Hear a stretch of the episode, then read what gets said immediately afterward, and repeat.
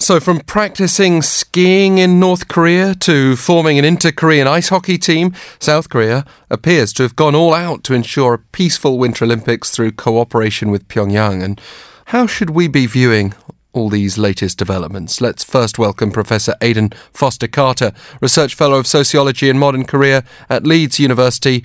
Thank you very much for speaking with us.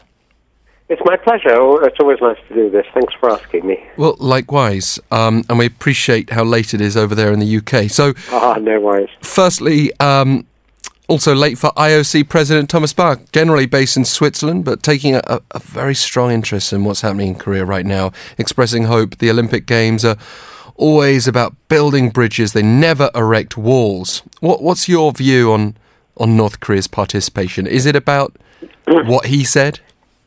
That's a, a, nice phrase, isn't it? I, do you know, I have uh, I have quite a conflict here between heart and head, quite honestly. Um, my heart is rejoices, and I think you know my head can go along with it a little bit because, at the very least, we have a pause, don't we? I'm not sure we have more than that. We have a two-month pause uh, in the the dangerous tensions for months and months and months. We wasn't really, you know, we weren't going anywhere with the uh, my button's bigger than your button and all that stuff. It's a huge relief to have um, to have less of that for the time being. I'm also glad on a different front. I mean, the two Koreas. I'm, I'm a great believer in people talking to each other, and we really in in the Kim Jong Un era, which is now what in its seventh year, and especially since the um, the Moon Jae-in era, which is now in its seventh or eighth month. Um, there haven't been contacts, so you know, whereas in the old sunshine days, the two sides knew each other a bit. Um, they really don't. So at the very, if nothing else, these a lot of going back and forth, and there's going to be a lot more at the time of the Olympics. So that's all good. But you know, there's still a lot that could go wrong, and I'm don't. It certainly doesn't solve the nuclear issue or the missile issue. My fear is that we're back to bad old normal in March. Now, the two Koreas that just to look at the the past and and the sporting context before we return to the current politics, if you like. Um, they marched together in nine international games in the past.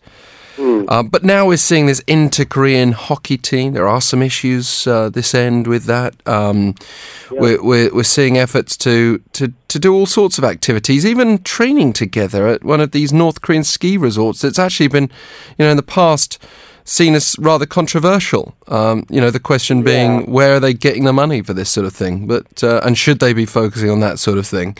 Uh, but now, you're, you're, right.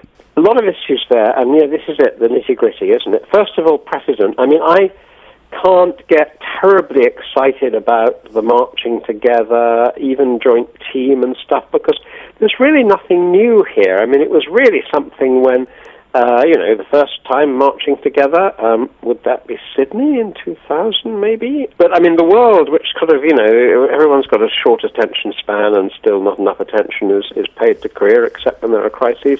People forget um, that, that, that this has all happened before.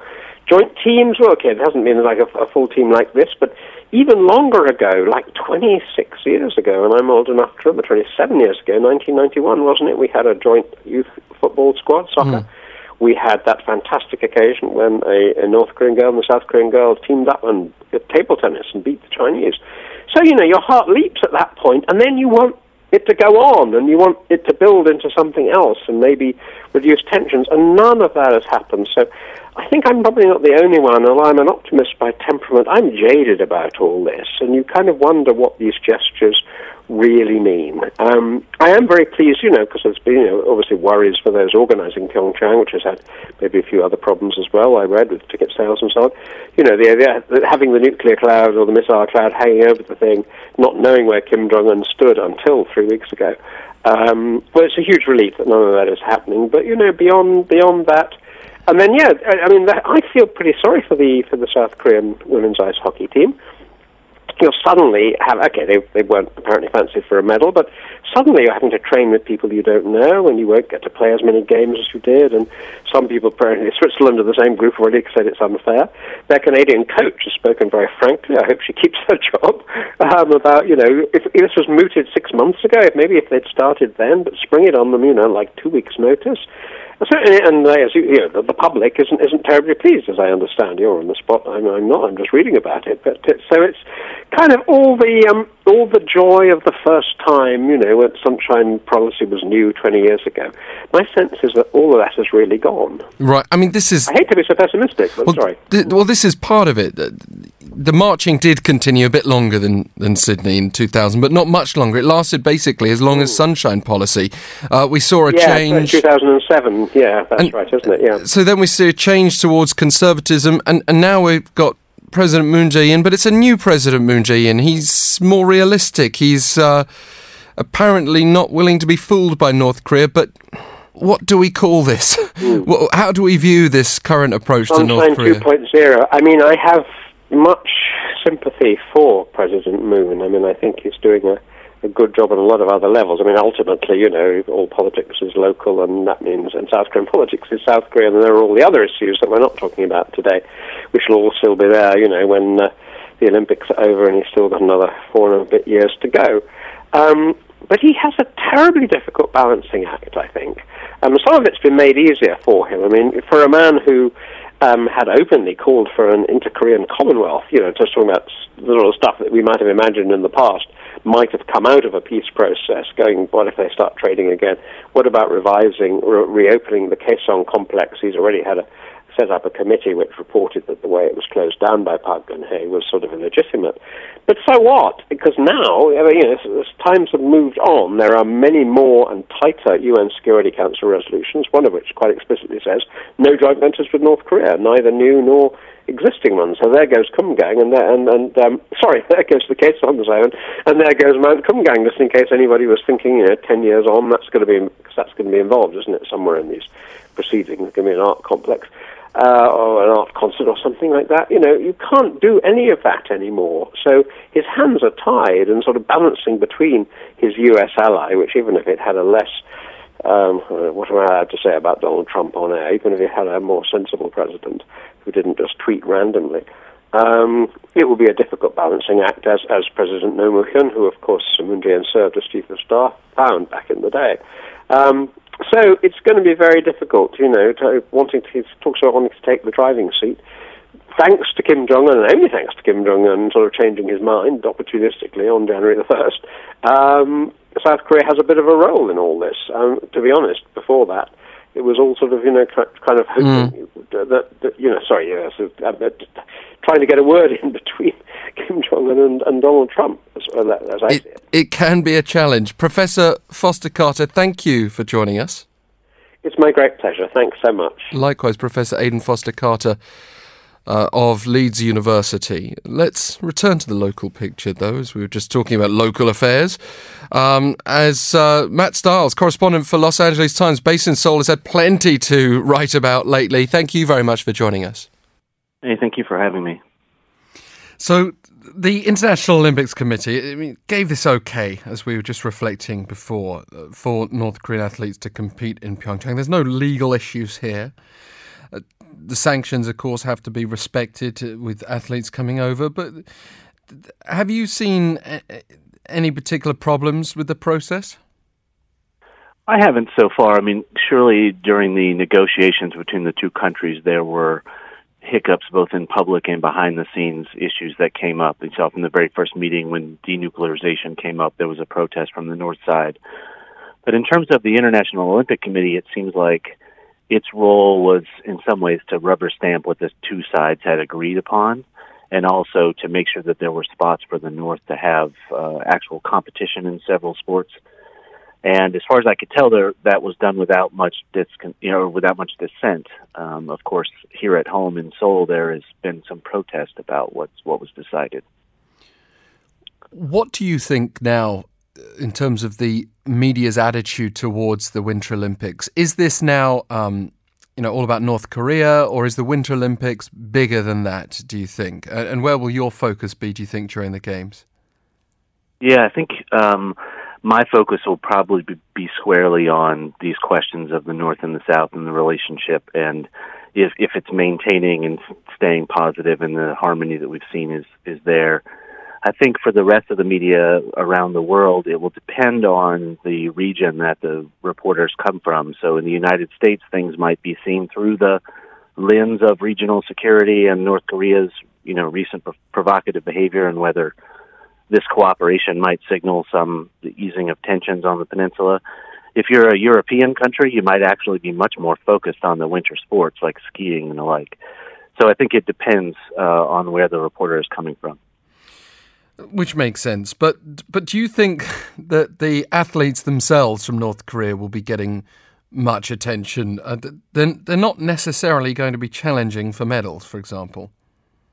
That's right. I think they're you know they're two two figure skaters who actually uh, competitively qualified to be in the Olympics, but they missed a deadline to register for the Olympics. The other athletes presumably are you know world class athletes, but no one's expecting them to to challenge for medals. My guess is that there will be a lot of interest in the North Korean athletes, both uh, in terms of how they perform, but also how they interact with others culturally. Uh, it remains to be seen, though, how much they'll be sheltered, you know, off the off the ski slopes and the skating rink uh, from the international media and from the the eyes of the fans who will be in Pyeongchang. This North Korean delegation that's been making its way around South Korea this week, it's, it's been fascinating, hasn't it? We had our previous guest talk about this as being maybe a two month pause in the tensions.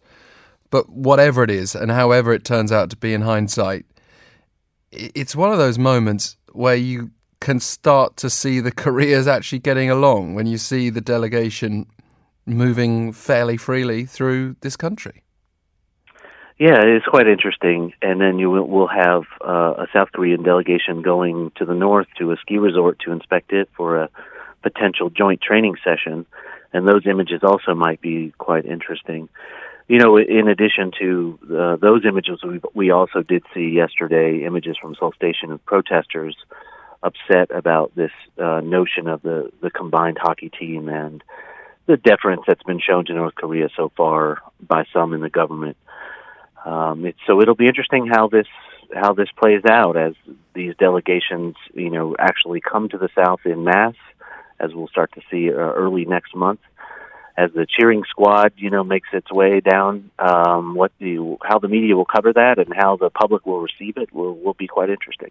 Well, if it's anything like the the Asian Games uh, of 2014, that I mean that was pretty positive, and that was a conservative administration. Uh, obviously, more concessions have been made this time around, and we know there have been some vocal protests. But but as far as the as far as the situation's concerned globally, have you got a reading on on, for example, readers in LA how they're viewing all this? Is it generally a positive response? I think so. I uh, you know I haven't seen any polling data from the United States yet about reactions to this deal, uh, but certainly the Trump administration has been positive. The State Department has been positive. If you can count that as a reflection of the American public sentiment, I don't know.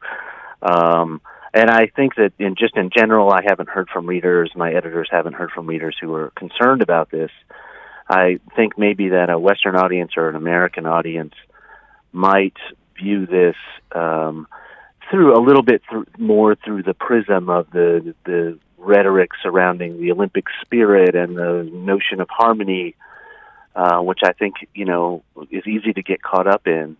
Whereas maybe some in South Korea, particularly older South Koreans or more conservative South Koreans, are um, are not quite as naive and remember previous moments of uh, cooperation and comedy that that you know descended back into the sort of um, confrontational posture from the north. Even after the 2014 games, for example, the the Asian games, which didn't include the cheering squad, uh, almost immediately they the uh, the North went back to its regular posture talks were cut off, and it really started to proceed in earnest with its nuclear program. So we we don't know uh, what will happen after the the games, but the fact that they are talking and cooperating is is you know at the at the very uh, base level a positive thing. You have to say.